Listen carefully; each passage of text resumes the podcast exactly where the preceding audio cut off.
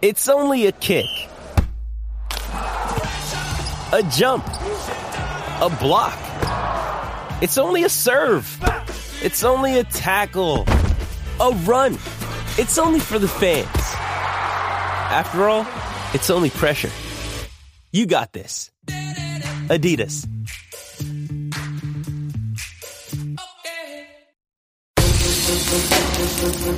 Welcome into The Verge, a show which covers the Baltimore Orioles minor leagues. The Verge is part of BSL Radio. Baltimore Sports and Life is dedicated to analysis and discussion on the Orioles, Baltimore Ravens, and the University of Maryland. The site has a team of writers providing coverage of those teams and houses live streaming content weekly. Join the conversations at the message board, like BSL on Facebook, and follow BSL on Twitter. On Twitter. Welcome to On the Verge. This is Zach Spedden, joined as always by Bob Phelan and Nick Stevens. And on today's episode, we're going to preview an active minor league baseball season as the Orioles affiliates are just about two weeks away from getting started. And we're going to basically have a two part preview um, starting this week with pitchers and followed by position players next week. Um, so, in addition to getting into some of the young hurlers in the Orioles farm system tonight, we're also going to take a look at some of the latest news items that have come about over the last week concerning the Orioles, both at the major league and at the minor league level. Uh, but first, On the Verge is brought to you courtesy of Mercer Floor and Home Carpet One. Mercer is a third generation family business that was established in 1959 and is located on Main Street in beautiful historic downtown Westminster, Maryland. For all of your flooring needs, think Mercer. Uh, the big news item of the last few days, we're recording this on Wednesday. Um, the big news item of the last few days has been that Heston Kjerstad, the Orioles' first round pick last year, has been medically cleared to report to the alternate site in Bowie. Um, Kjerstad had about a myocarditis that he has been working his way back from. Jim Callis at MLB.com tweeted on Tuesday that uh, Kjerstad is expected to undergo a months long buildup before he uh, goes into game action at one of the Orioles affiliates. At this point, it looks likely the Kjerstad will continue to work out the alternate site for a couple more weeks before reporting to Sarasota. And hopefully, sometime uh, in the next few months, report to one of the Orioles' full season affiliates. So I'll start with Bob. Uh, what's your reaction to Kjerstad coming back onto the field now? Well, first, I thought your biggest news of the week was going to be that we were nominated for the Maryland Podcast Awards, but I guess not. Uh, no, it's great news. Just, I, I'm just relieved that he's okay. He's actually going to get to play baseball. You know, it's more of a relief than great news, but it's just nice to finally see him get in there. It'll probably take him time to get into the swing of things, but I think we all have to take a grain of salt with his early results once he finally gets into minor league action. But just it's good to get him in there, and we'll finally get to see what a what he looks like in an Orioles or minor league affiliate of the Orioles uh, uniform this season. Yeah, I think I feel the same way. I mean, from a baseball standpoint, I think a lot of people are frustrated. They were frustrated with the pick when it first happened. When you had somebody like Austin Martin sitting there, maybe even Asa Lacy sitting there, and the Orioles go underslot with Kjerstad, and then he debuts the back end of a top 100 prospect list after the draft. I think it kind of fueled those frustrations a little bit among Orioles fans, but We've discussed before why, if you look back at the 2020 draft, we like this Kjerstad pick and why we think it could benefit its organization. But I think all that's kind of irrelevant right now. Like, in my opinion, he's a 22 year old kid who's got a serious heart condition, or he's hopefully recovered now from a serious heart condition. Considering what we've lived through for the last 12 plus months, I mean, I think that's first and foremost is his health. And if he doesn't want to talk about his medical history, obviously he doesn't have any, you know, need to. He doesn't need to talk to us about that. That's his own personal thing. And so, I mean, I think for Orioles fans, just get excited that he's healthy, he's back out there in the field, and just realize he's probably not going to play in very many games this year. Uh, and if he does, I mean, there there are bigger things to worry about right now. He's he's only 22 years old. Uh, he's got a high floor, and when he does get in minor league ball, he's not going to be there for very long, hopefully. So it's it's good. At least we know that he's back. And he's going to be swinging a bat again because it's been a very long time since he swung a bat. Yeah, I completely agree. Because keep in mind, the Kjerstad was playing last year at Arkansas. You had the shortened college baseball season, and then he was drafted. Was not at the team's alternate site over the summer. Did not report to Sarasota for fall instructs, And it was sort of noted then that he had a non baseball related medical issue, which we found out later on was myocarditis. Um, so just the fact that Kjerstad is healthy is, you know, great news that he's able to get back on the field.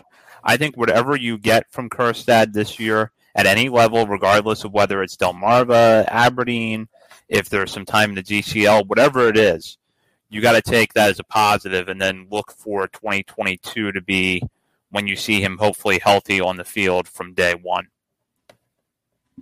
Yeah, it's almost like our mini, obviously different situation, but it's like the minor league version of the Trey Mancini thing, where it's just it'll be nice to see him on the field and playing baseball again. Obviously, different circumstance, but Yeah, so Kjerstad, we'll see what happens there over the coming weeks and months. But the good news is that he has been medically cleared to uh, work out the team's alternate site in Bowie.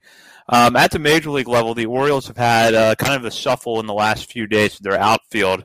Austin Hays comes off the injured list, and then immediately Anthony Santander gets hurt uh, in the Orioles game at Miami on Tuesday night.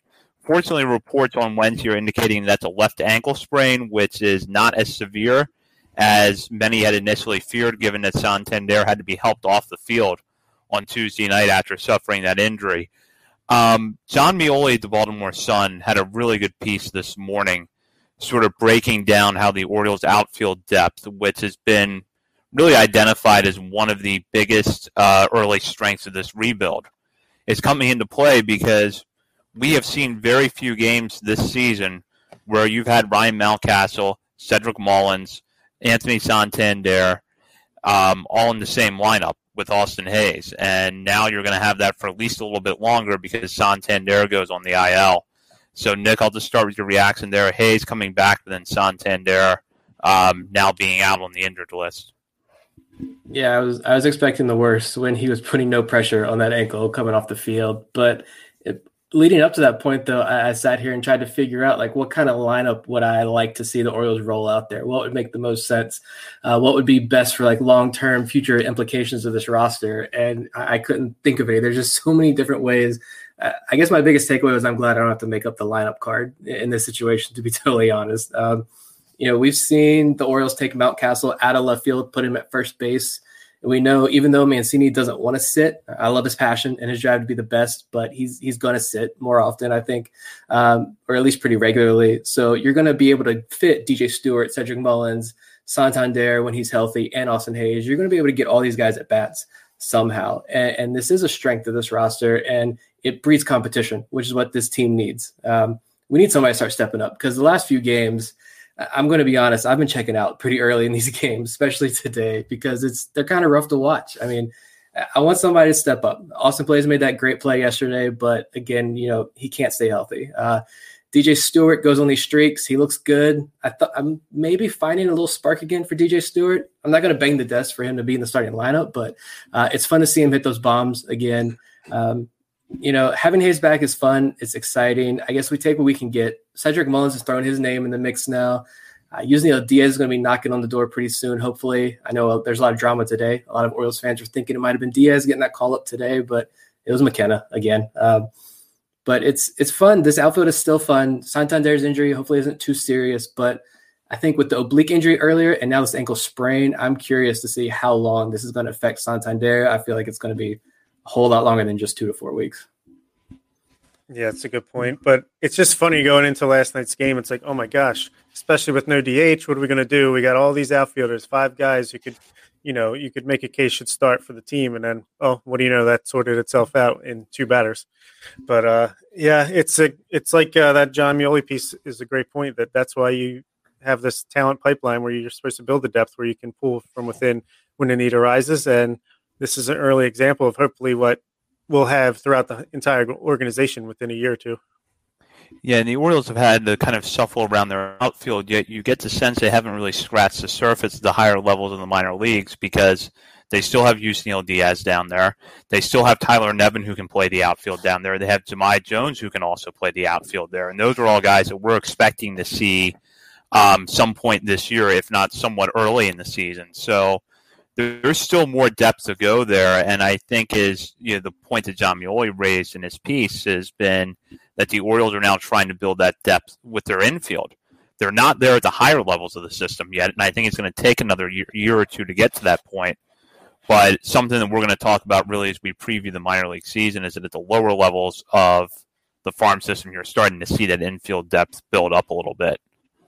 Yeah, I think we reference the Padres a lot. I feel like on the show, but that's that's the, the second team that I, I, know a lot about, and I can use them as an example here, where you've got Fernando Tatis Jr., arguably one of the top young superstars of baseball. You've also got Manny Machado over at third base, who could probably still step in at shortstop and be one of the top shortstops in all of baseball. Then you've got a Jake Cronenworth kid who just rakes. Then you've got Ha-Seong Kim, who they brought in from the KBO last season. Uh, you have CJ Abrams in their system, one of the top shortstop prospects. Like, why do you have all those guys? Well, they they fit those pieces together pretty nicely. You know, Tatis got hurt at the beginning of the year, and even then, even without a DH, even they've managed to put that lineup together with all those pieces in. And so we're seeing that with the Orioles outfield.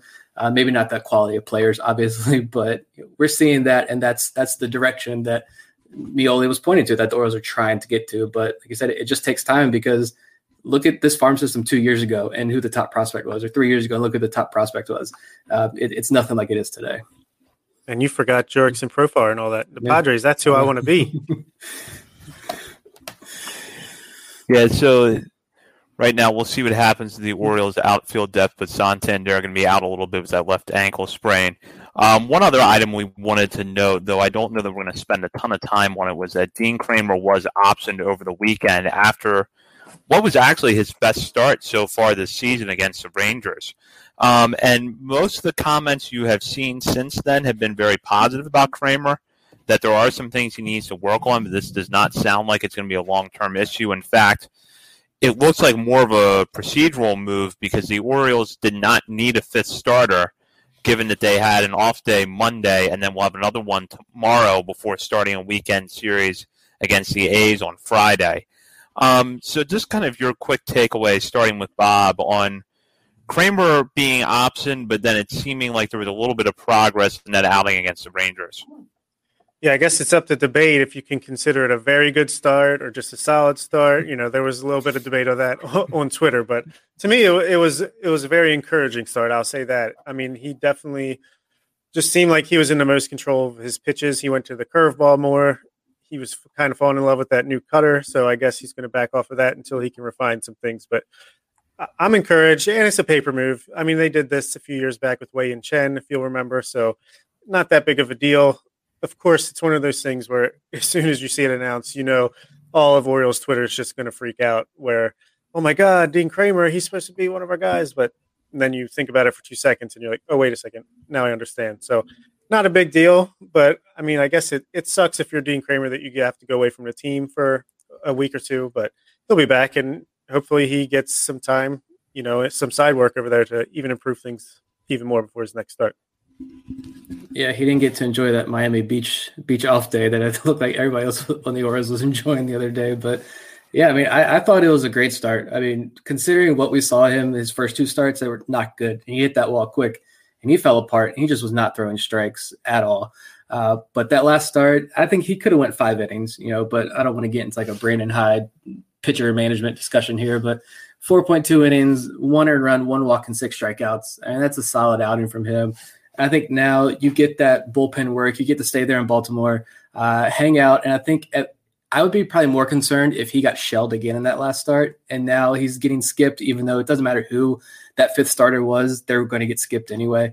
Uh, but I think this is good where he can now just take a breather, uh, relax, focus everything on Oakland, prepare for Oakland, who was like hitting. I was looking up earlier; they were hitting 216 before. They've really taken it to Minnesota this week, though, so they're hot. But uh, I think he'll get to skip the Yankees so you get to skip the Yankees, you get a couple of days off, you get to work on the bullpens, you're coming off that good start, and now you get to go totally refocused and fresh against Oakland. So I'm excited to see him in the next outing, but it was promising.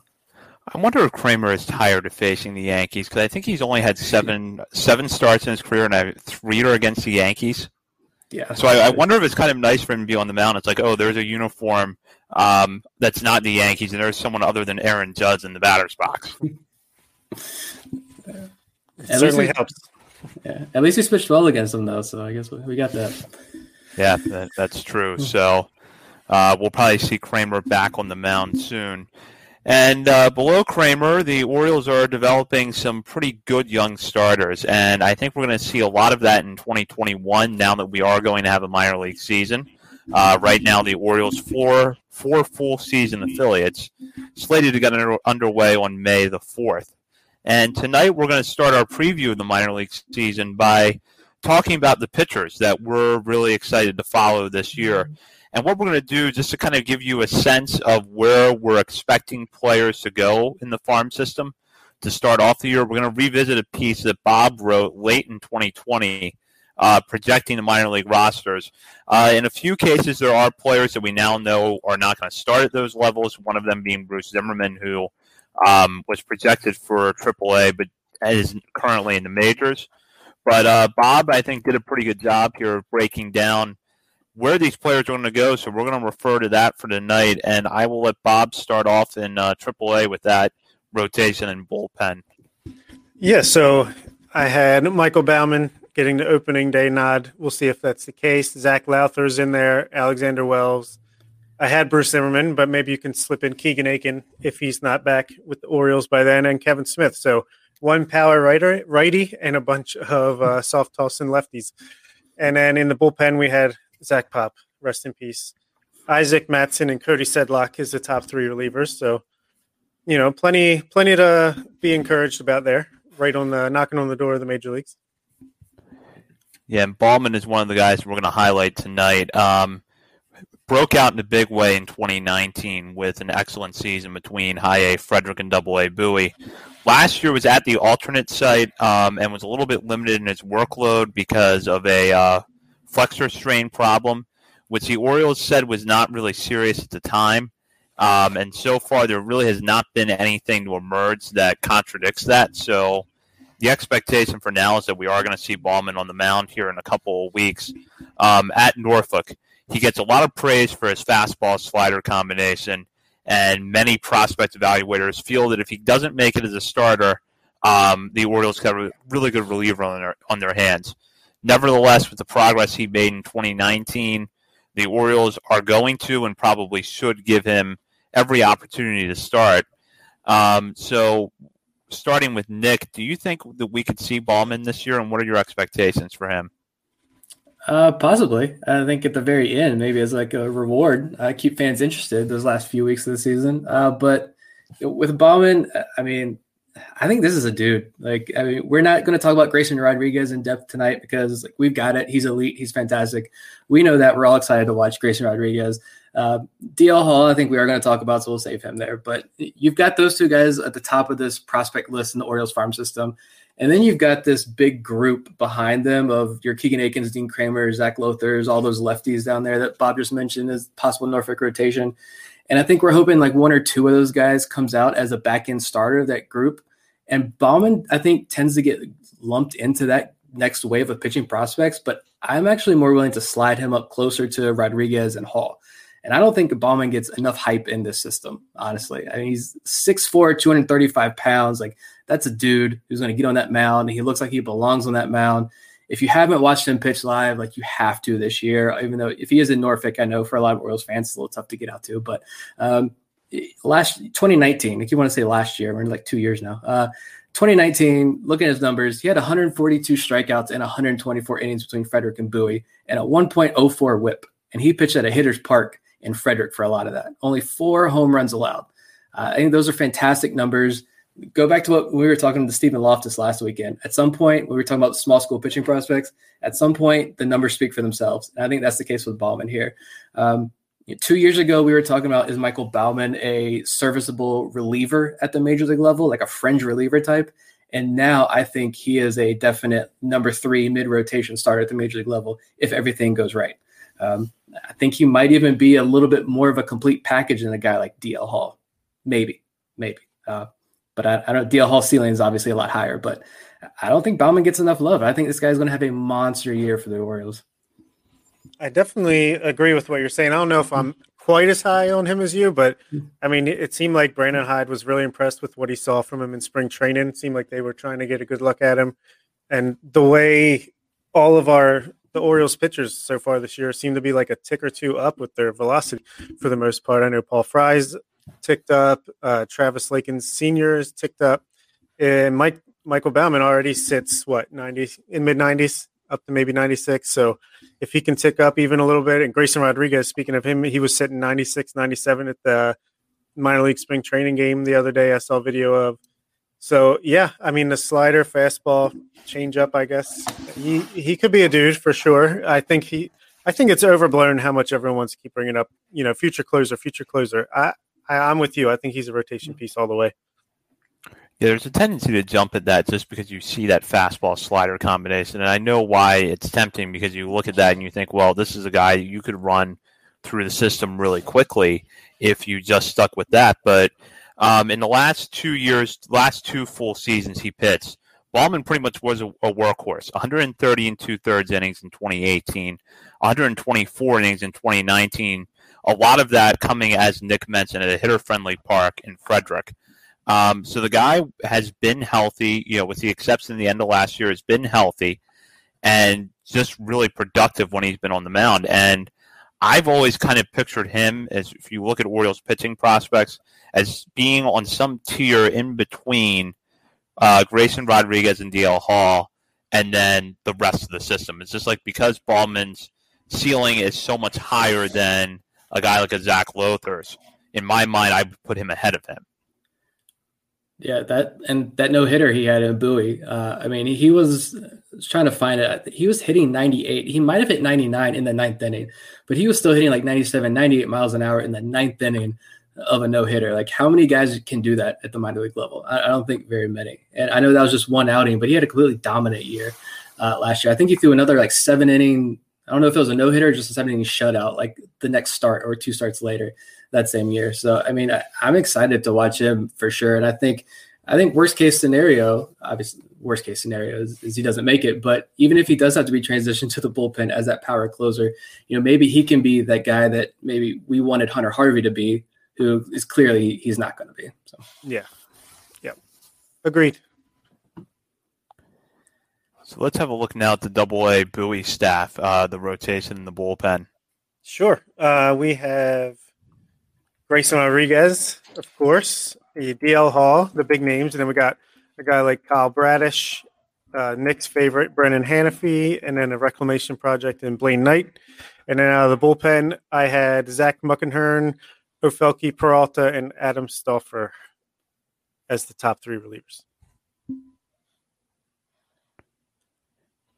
So out of that group, um, guy I know Nick has two guys he wants to focus on, which is DL Hall and Kyle Bradish.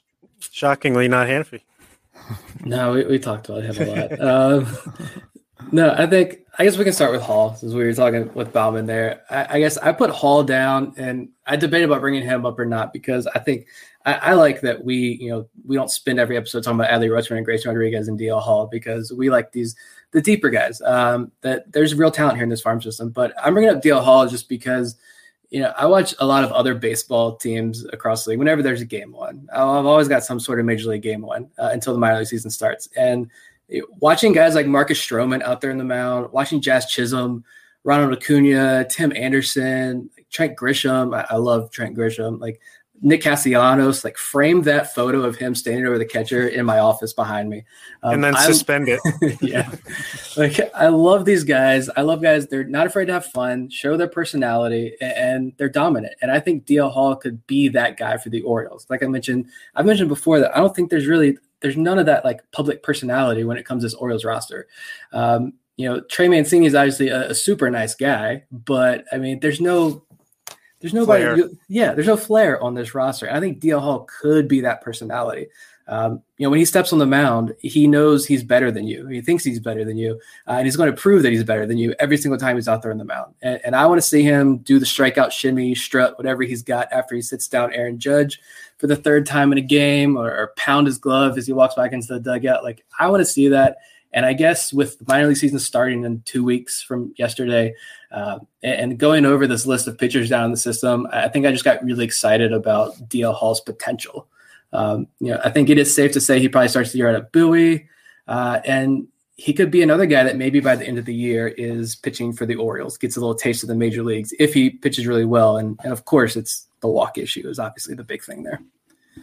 The raw stuff is just incredible. You saw it in the offseason with those videos that were being posted, just hitting 99 with look like ease and there's so much movement and stuff and spin rate. I'm sure uh, it's it's. I'm excited to watch him pitch for sure, and he's starting to look like a left-handed Dean Kremer with the way his hair's growing out. So nothing wrong with that either. But yeah, this guy, I'm hoping that Eric Longenhagen is is dead wrong on him, and he is not just a multi-inning relief pitcher, and he is a stud top of the rotation lefty. Yeah, Hall's stuff. There, there just are not a lot of lefties out there, and Eric Longenhagen is actually the one who has made this point a couple of times um, that you know a fastball who averaged ninety four point nine um, in twenty nineteen. Look at other lefties: it's Jesus Luzardo and Blake Snell. That's it. So that just tells you there's not a lot of peers out there for DL Hall, which is what makes him so exciting.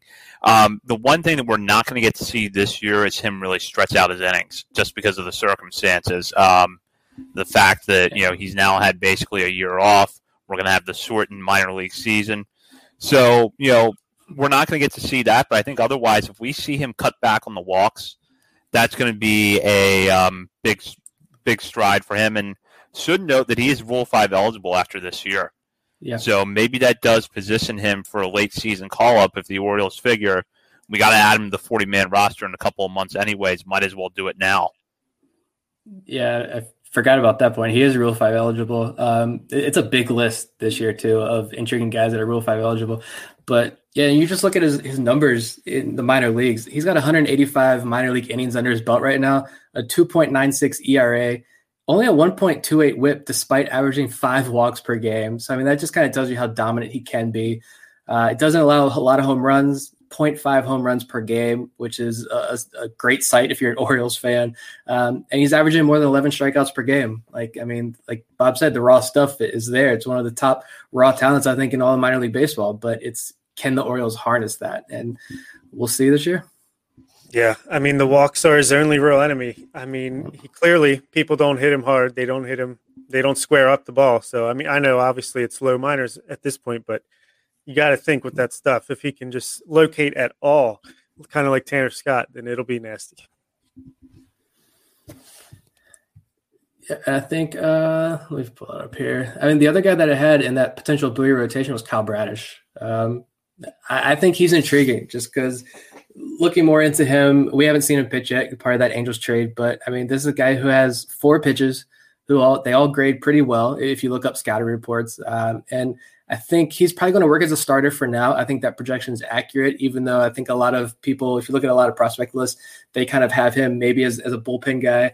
Um, I think the same goes for all of these guys that they got back in that Dylan Bundy trade. But um, when you look at prospect lists, I was looking around the different lists today, and particularly focusing on Kyle Bradish. We have him at number 20. Fangraphs has him at 31, which kind of low. That's the low point. Uh, Prospects Live has him at 25 or 26. And then MLB Pipeline has him all the way up at number 14. So, I mean, no one can really agree where to slot him at. He's got this unique delivery. It's really like straight over the top delivery.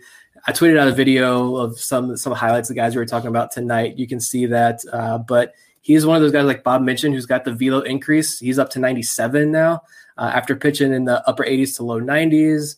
Super high strikeout guy, didn't pitch in rookie ball at all, went straight to high A, was dominant there. Again, walks are an issue with him going back to his college days, but this is the same. Like I could see Kyle Bradish eh, probably ending the year down in AAA. I, I don't know if he's a major league call up candidate by the end of the year, but I think this could be a real like one of the wild card pitchers. I think down in the minor leagues this year.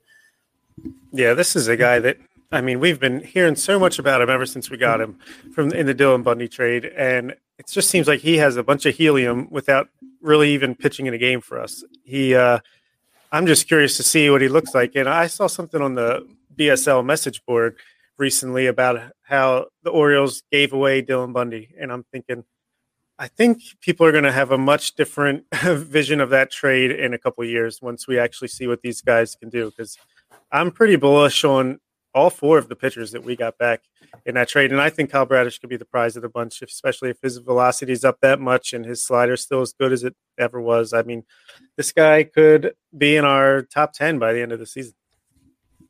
Yeah, I completely agree. I mean, when you look at the offseason uh, prospects list, as Nick mentioned, there's a lot of disagreement right now, and I think a lot of that was Bradish is that he just has very little professional experience. Um, he's thrown, in fact, 101 innings of professional baseball so far. Um, part of that is because of how the Angels handle their pitching prospects out of college. They tend to not put them on the mound in games after they sign them, uh, which is an issue for a pitcher that we're going to talk about a little bit later on with Garrett Stallings. Um, and then a lot of that also owes to the fact there was no minor league season last year. But what I always go back to with Bradish is that he went from college to the California League, which is was notoriously one of the most, if not the most hitter friendly leagues in all minor league baseball. Now it's a low A league, but the ballparks are pretty much still the same, so that's going to continue into the future. But Bradish made that jump, and I think in that 2019 season with Inland Empire, the high walk rate is really the only flaw you can find. Otherwise, I think he more than held his own there. And he's a guy that if he had put together, you know, a good season of Bowie last year, would probably be coming into this season consensus top 10, top 15 prospect. We just got to see him cut back on the walks and really round out the secondary offerings. And I think that if he does that by, you know, July or the end of the season, he's going to move way up our list and probably move up the other list as well. I like the point that Bob had there of the Dylan Bundy trade being like a, a, quantity over quality type deal. I don't I don't agree either. I mean, obviously all four of those guys aren't going to work out, and we're going to talk about another one of those another one of those later on. Uh, but and, and, I know for a fact that the Orioles scouted Cal Brnovich pretty heavily down in college when he was in college at Elon. So I mean, these are guys that the Orioles wanted. It's not just these are four mid-range pitching prospects that we just need to build up the farm system.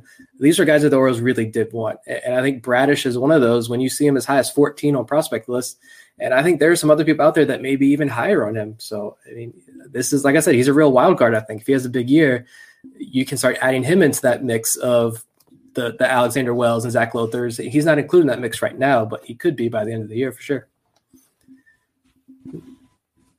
Yeah, for sure. And I guess is it time to move on to high A, not Frederick, Aberdeen. Let's yep. see who we have.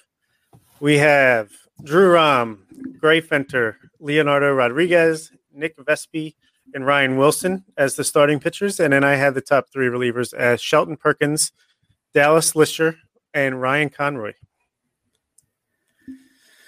So I think I had Gray Fenter out of this bunch, and I think Garrett Stallings would probably will probably end up here. I think we traded for him after I wrote this article. So, uh, which way do you want to go first, Zach?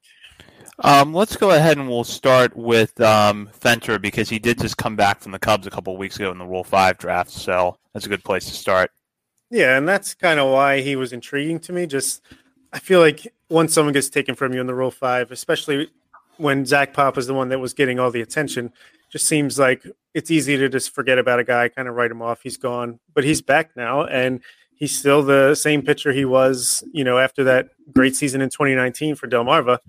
He still might ultimately end up in the bullpen, but and he's old for the level, but I think there's still a lot of potential there, especially as a you know a middle to late inning bullpen arm, which are pretty valuable. And I don't know. I'm just curious to see if his time with the Cubs in their spring training paid any dividends for us. I am too, and the one thing with Fenter is that despite his age, um, his professional experience is still kind of limited because of having Tommy John surgery so early in his career, and it it more or less cost him two years because he only got 30 innings in 2017. Um, so to get to the rule, you know, to get to the point where he was chosen in the Rule Five draft by the Cubs is good. Although I was very surprised by that pick, as I think a lot of people were he couldn't make the team out of camp, but I don't think that really speaks to where his value is right now. Um, long term, I still think he's going to end up a reliever. Just when you look at uh, the type of pitcher he is, his age, the fact that he does have a little bit of an injury history at this point, probably you know does put him in a position to be a reliever. But if the Orioles want to take a shot at keeping him in the rotation for a little while, I don't think there's any harm in that. Yeah, no, for sure. I think he's definitely going to stick as a starter. Uh, when you look at that projected rotation for Aberdeen, uh, it's on the surface. I don't think it looks very exciting, but uh, it is. It's, it's got some sleepers in there, and a guy like Drew Rom, who I think is is got a is got a key year ahead of him. But Finter's uh, Finter's still fun. It, it is easy to look at him and say, "Oh, well, the Cubs plucked him off out of the Rule Five draft, and they didn't like him. He didn't fit, so now he's back with the Orioles." So, like, what excitement level is there with Finter? But I actually went back and when I saw Finter on the list for today. Um, I, I, had a lot of free time recently, uh, but I went back and watched um, when I was checking on MILB TV status uh, for this year. And I watched one of Finter's starts, a couple innings of one of his starts last year at the end of the year when he 2019, sorry, when he was with Delmarva. Uh, and I mean, you quickly see a, guy who's got a major league repertoire. I mean, the curveball is huge. Uh, it's a good pitch. I think that's a major league pitch right now. Uh, fastball didn't have a lot of velo, but if he can locate it, it works. So he's got a change up there.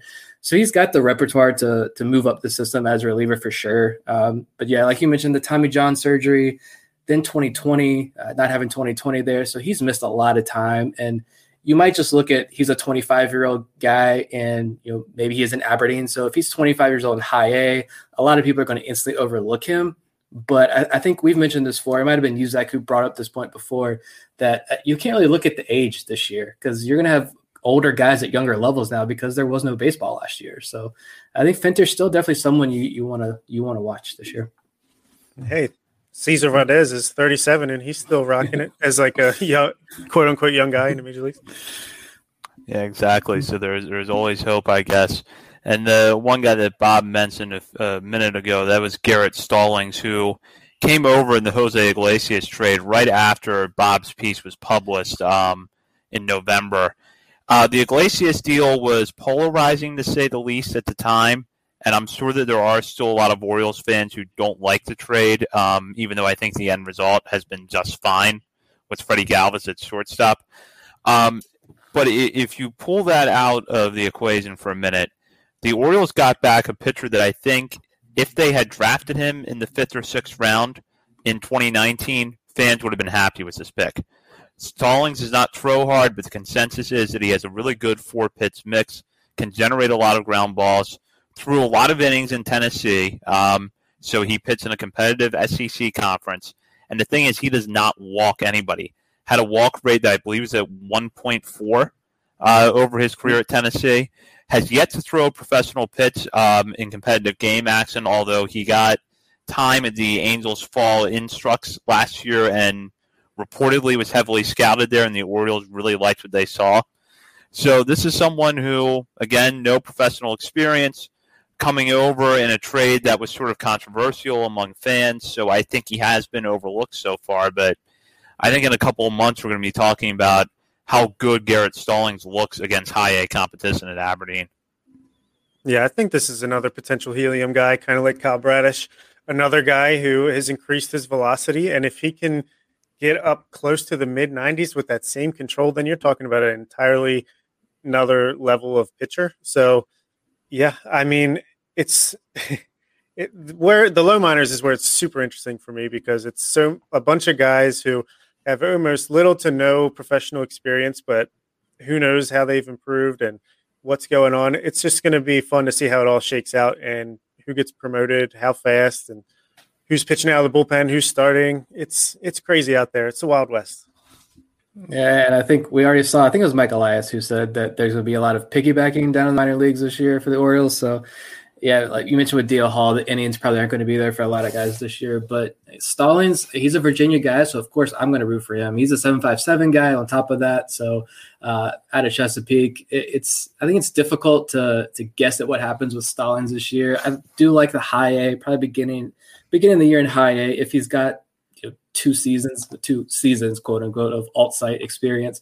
Um, he does have that velo increase. He was working in the, the closer to the mid 90s now, and he talked about in the video that he put out a couple months ago of little tweaks to his mechanics that he did to get that velo increase. Uh, Orioles, a lot of guys with velo increases this year, but he throws a lot of strikes. Um, he's at a Grassfield High School in Chesapeake, so he's pitched at a high level at the high school ranks. Friday night starter at Tennessee, so he's got that experience there where he was really dominant. Zach mentioned the, the extremely low walk rate.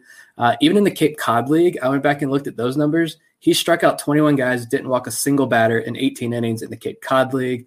So he's pitched at a really high level every step of the way in his career. Uh, and then I, I, did see uh, Steve Melewski had a piece uh, back over the winter after the trade where he got a scout's take on Stallings, a National League scout's take and he threw a Zach Davies comp out there on Garrett Stallings, which I think if you have Zach Davies for Jose Iglesias trade, I think that's a fantastic trade. Uh, just because Zach Davies, I know, is not good this year, but he's with the Cubs, and the Cubs are a disaster this year. So scratch that. But he had three good years in Milwaukee. He put up a really good year last year in San Diego before being traded for Yu, Darvish. Uh, so if that's the kind of guy we're looking at, then yeah, it makes me excited to see what Garrett Stallings has.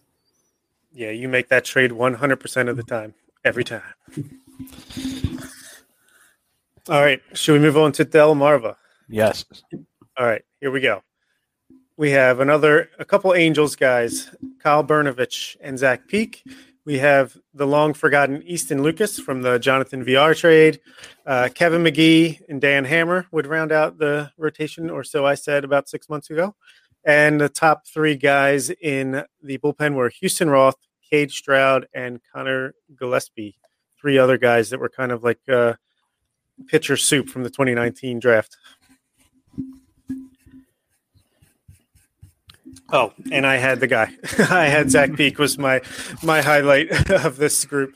Again, just all we can really go off of lately is videos posted to Twitter, and Zach Peek is another guy with a velocity increase, spin, spin rate increase. Uh, just looks like he's really working hard on his own. I'm sure with the advice of the Orioles, but it seems like he is trying to, you know, improve in every which way he can, with nothing else better to do. And now he's going to finally get the chance to show it to the world. And uh, cheers.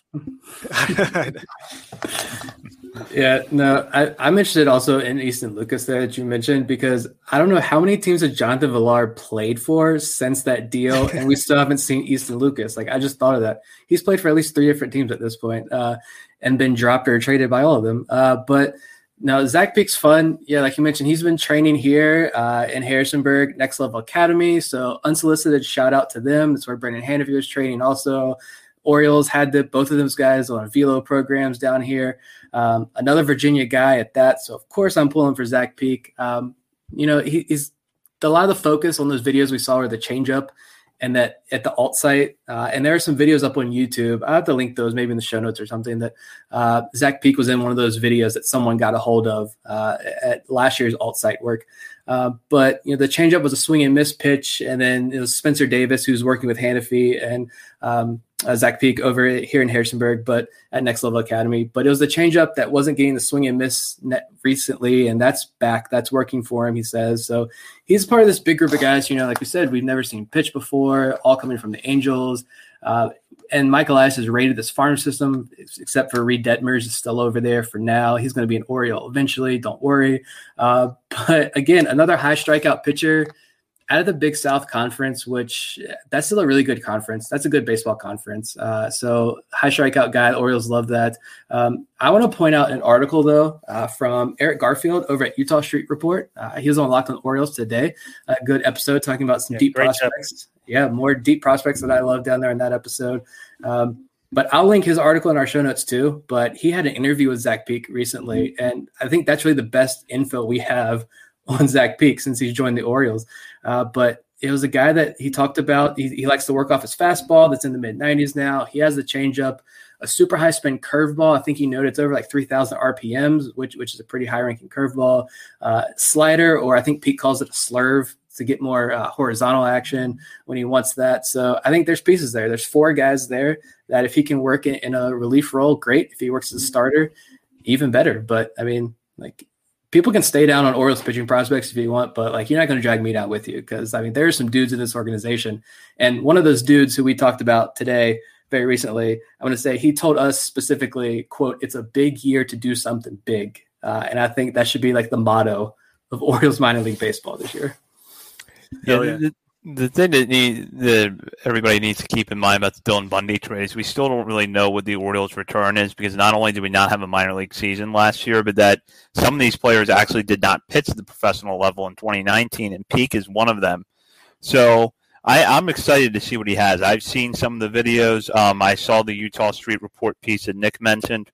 There's some real potential here, so I, am excited to see him get on the mound. Um, hopefully here in a couple of weeks in Delmarva and start to get a sense for finally have a sense of what the Orioles got back in that Dylan Bundy trade and whether or not this is a quantity over quality, as a lot of the detractors of the deal have said, or if there's four pitching prospects in that deal to be excited about. Yeah. I think at the top of this too, like it might sound like we're high on all these guys, which we are to a certain extent. At least we're talking about guys with standout tools. And at the top of all of this, you've got Chris Holt, who again, that's a guy who we've heard from pitchers in this organization themselves say that Chris Holt is fantastic to work with. We had Spencer Watkins on the show who had nothing but high praise for him. We've had other pitchers who have reached out and said that Chris Holt is is a guy that they really enjoy working with and they've called him a genius uh, for what he's able to do with pitchers. And so you know, we'll see what kind of magic he works this year down on the farm. And the good thing about this is, yeah, we're we're optimistic. There's no doubt about it, but we have reason to be, and it's a depth thing, and y'all just don't know. You just don't know yet. You'll yep. wake up one day. So I, will give a little bit of trivia to build off of uh, Nick's point about Jonathan Villar. Um, per baseball reference, uh, coming into today, Villar has appeared in 63 games since that trade between the 2019 and 2020 seasons. He has played for three teams, and between those three teams, he has an OPS of 616. Now, I'll put Bob on the spot here as a trivia question. Can you name all three teams? Marlins, Mets. Oh, shoot. And he got traded to the Blue Jays? Yep, that's it. Okay. All three. Yeah. And it was the Blue Jays that I think I remember reading that the Blue Jays got rid of him because they did not like his clubhouse character. So there we go. Maybe maybe there was more to that trade than we knew at the time. yeah. Well, we'll find out, but that's uh, still kind of interesting that Jonathan Villar has been on three teams since 2019, and we have yet to see Easton Lucas pitch. Um, but hopefully, again, in a couple of weeks at Delmarva, we'll see him on the mound. For sure. Um, I think I added one more to to this list, and not a specific name, but just because there are so many intriguing, I won't say, I'll say intriguing pitchers in this system. I mean, we're talking about pitching preview here. Are there any other guys that you guys have on your list, just kind of briefly, that you're excited to watch this year? Drew Rom is kind of that guy for me because I feel like he's been lost in the shuffle a little bit um, just because of the number of players that have been brought in. I think I made the point before that I view Drew Rom as a Adam Hall of pitchers, and that a lot of people were high on him coming off of 2019 because he had a great year for a younger guy in low A. 2020 rolls around, he's not on the mound, and this influx of new talent comes in from outside the system, um, mainly through trades with pitchers. And now it seems like the sign has worn off a little bit for no reason. I know that Rom did pitch in a league in Kentucky last year, and I couldn't find a lot about how he pitched there. But don't forget that this is someone who, in over a full season at Delmarva in 2019, really didn't walk anybody, generated a lot of ground balls, and there's a lot of discussion with Rom about whether or not he can increase his velocity as he moves up the system, which is something that's worth watching given that he's a younger guy. But at the same time, we've seen where pitchers like Zac Lowther and Alexander Wells and hopefully Kevin Smith this year have been able to get to the higher levels of the Orioles system and stay successful despite not throwing that hard.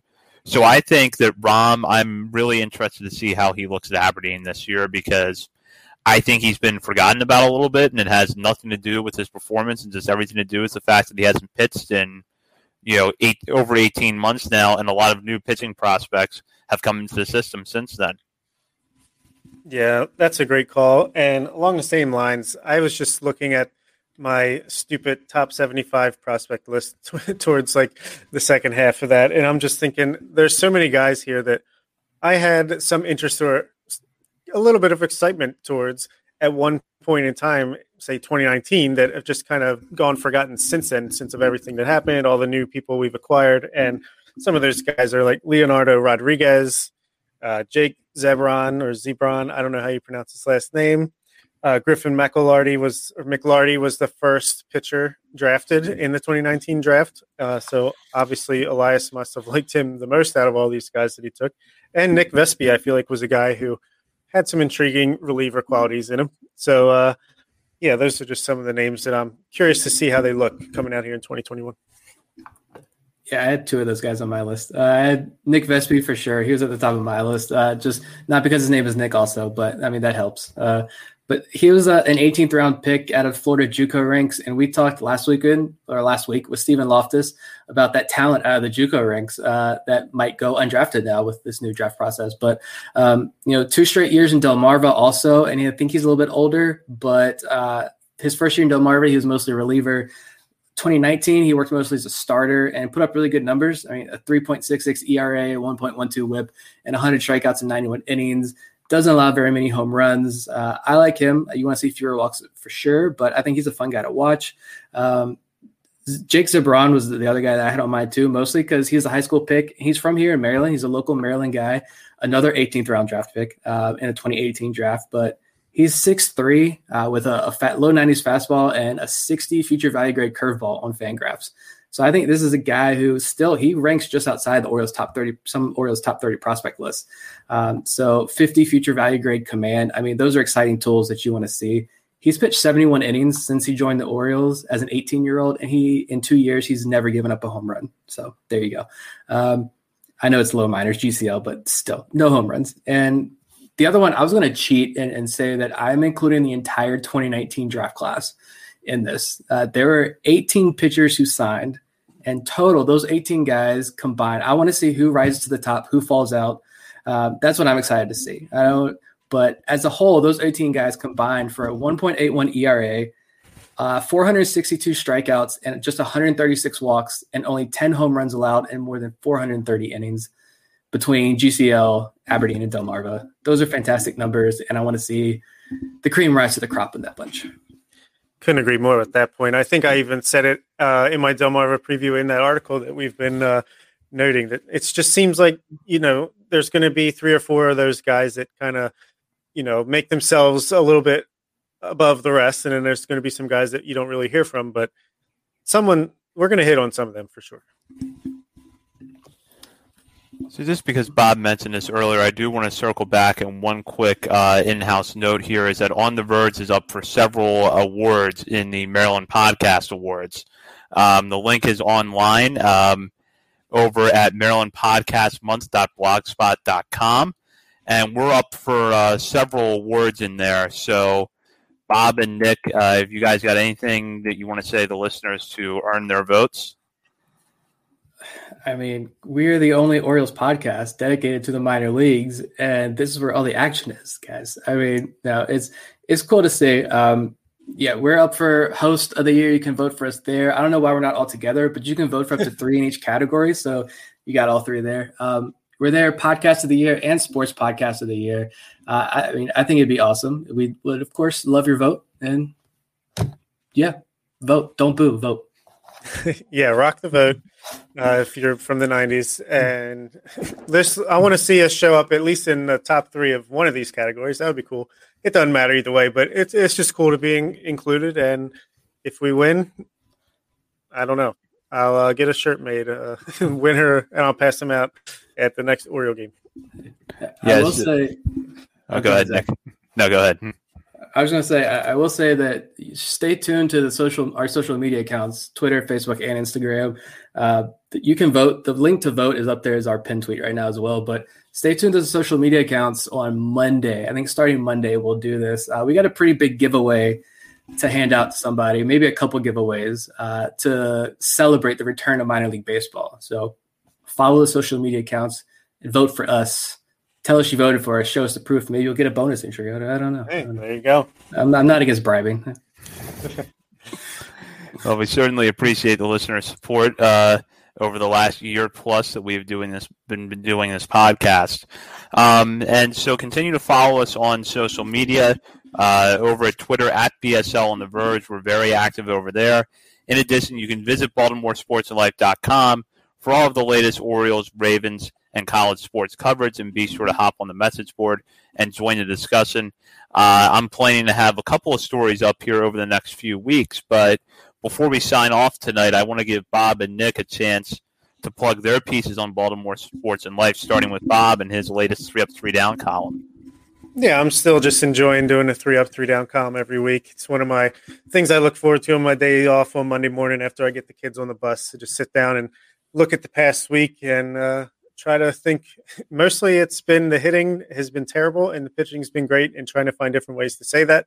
But uh, I'm looking forward to not only just the minor league season in general, but I'm also going to be doing a three up, three down minor league version. So another reason to uh, be excited for me, at least, and track these box scores. And I'm I'm hoping I can use Fangraphs tools to uh, sort the the statistics by weeks because I have no idea how to, I'm going to do that.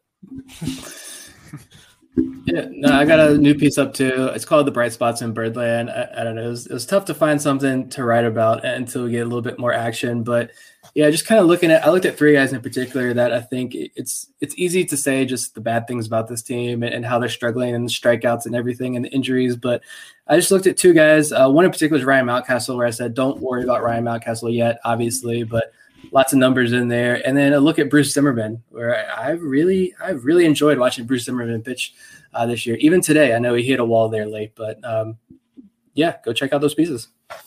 Yeah, that was a good article.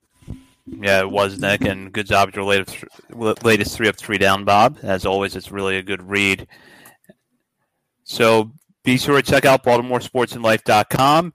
Um, before our next show next week, when we come back and we preview the minor league season with a look at some of the hitters, and there are a lot of good hitting prospects uh, expected to report to the Orioles for full season affiliates in a couple of weeks. So uh, for Bob Phelan and Nick Stevens, this has been Zach Spedden. You've been listening.